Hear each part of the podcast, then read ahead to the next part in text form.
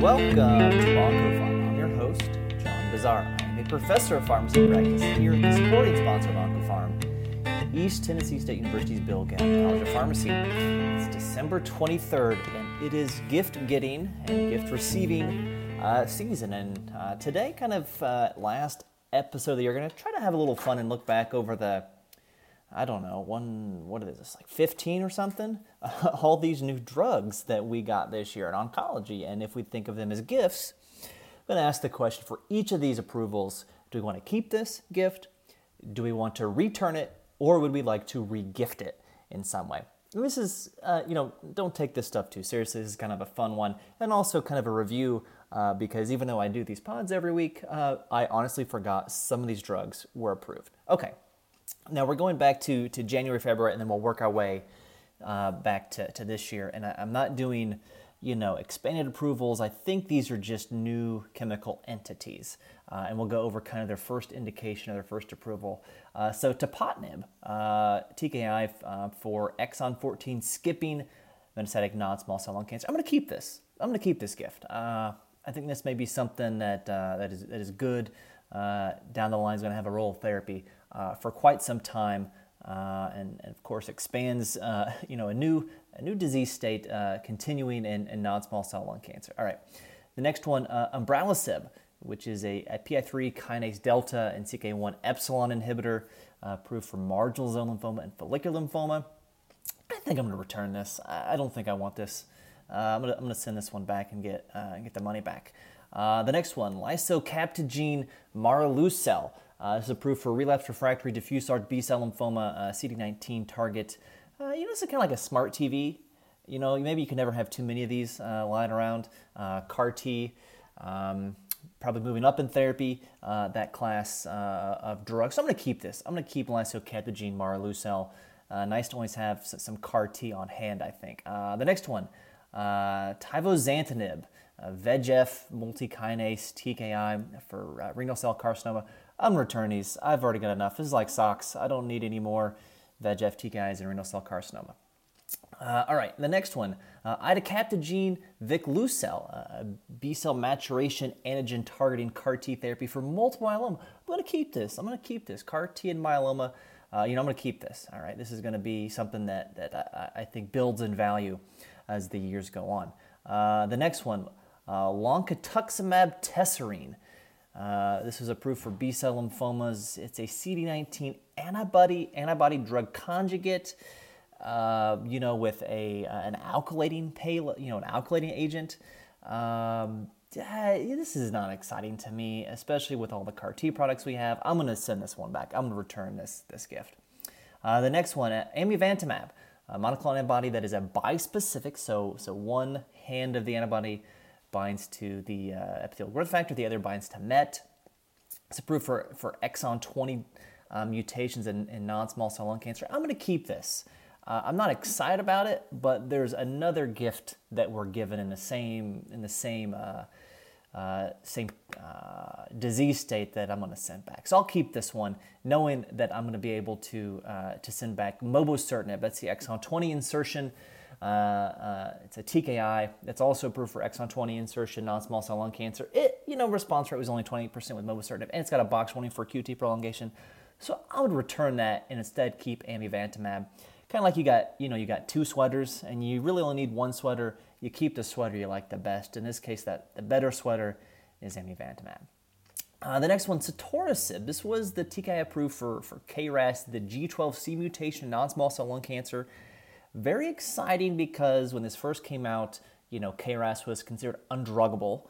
Uh, now we have a drug for KRAS, just one specific mutation in KRAS. Uh, kind of disappointing response rate when you look at the other, um, you know, overall response rates we've seen in targeted therapy in metastatic non-small cell lung cancer. This is lower than, than the other ones approved.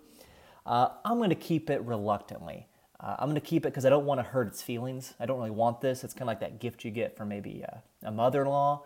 And like, oh, this is great. Uh, that's sotorasib. I'm going to keep it reluctantly. Okay, next, uh, infigratinib. This is a, a fibroblast growth factor receptor 2 uh, approval for cholangiocarcinoma. I'm going to keep this. Just cholangio is such a tough disease. I know we already have VEGFR inhibitors for cholangio. I'm going to keep this one too. uh, nice to have a, a few more options for, for cholangio. The next one, avapritinib. Uh, this inhibits, uh, you know, uh, the, the KIT mutations and platelet-derived growth factor for systemic mastocytosis and associated malignancies. I'm going to return that. This is, this is a gift you get, and you're like, oh, this is like a tool. It's like a, a fancy power tool that you get, and you're like, I will definitely use this at some point for a very specific instance you know, like when I redo uh, my tile in my bathroom and I, I, do the grout, this is a perfect tool for that. But I'm never going to end up doing that. I'm not going to need it. Uh, systemic mastocytosis is very rare. Uh, so I'm going to send back avapritinib, a lot of other drugs that inhibit the same kinases that this inhibits. All right, the next one, uh, belzutifan. This is a hypoxia-inducible factor inhibitor uh, for von Hippel-Lindau disease-associated malignancies. Uh, I'm going to regift this. I think I'm going to save this and I'm going to use it down the road as a gift for some other disease, maybe renal cell carcinoma, maybe something else. I think hypoxia inducible factors are going to have a role uh, that's going to be in larger value beyond just von Hippel-Lindau disease associated uh, malignancy. So I'm going to keep this, but plan on regifting it later uh, when I find just the right person to give this gift to. Uh, the next one, dostarlimab, uh, you know, immune checkpoint inhibitor. It's a Me Too drug originally approved for endometrial cancer and then for uh, a site agnostic approval for mismatch repair deficiency cancers. I'm going to return this.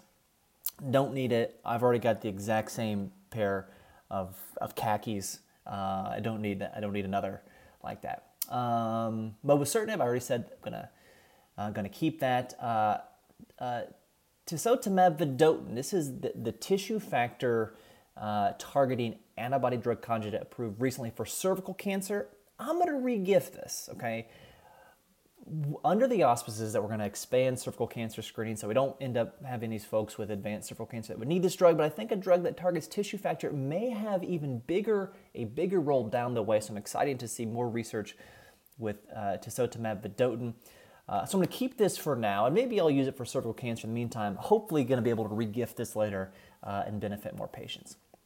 Uh, the next one, uh, Brexucabtagene, uh, autoleucel, um, you know, CAR T for ALL. Going to keep that, like I mentioned before.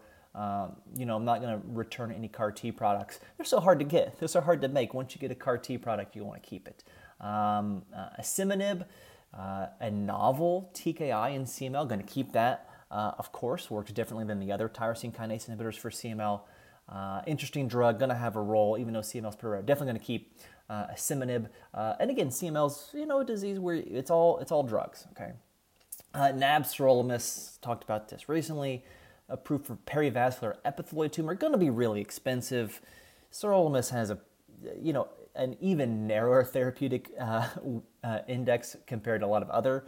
Um, a lot of other uh, drugs we use to treat cancers. Um, it's pretty toxic, even though it's kind of a target agent. Um, and I just don't think sirolimus is that effective for a lot of diseases. So I'm, I'm gonna I'm gonna return nab-sirolimus as well. All right, so those are the gifts that we're giving back that we're keeping, and we're gonna repurpose or regift, um, you know, later in the year or next year. Uh, thank you all for listening over the year. I hope you all have a, a very happy holiday season. Uh, I'll talk to you uh, from 2022. Um, so hopefully 2022 is better than 2021, except June. Remember June this year uh, here in the States when COVID numbers were so low and, and everybody that you knew, well, not everyone that you knew, but a lot of people that you knew and worked with had already had their two vaccines. Things seemed like they were on their way back to normal. But hopefully we have that next year. Uh, once again, thank you all for listening during the year. I appreciate it. You can follow me uh, on Twitter at FarmDeetnip, and you can follow the podcast on both Twitter and Instagram at OncoPharmPod. And until I talk to you again, remember, doses matter.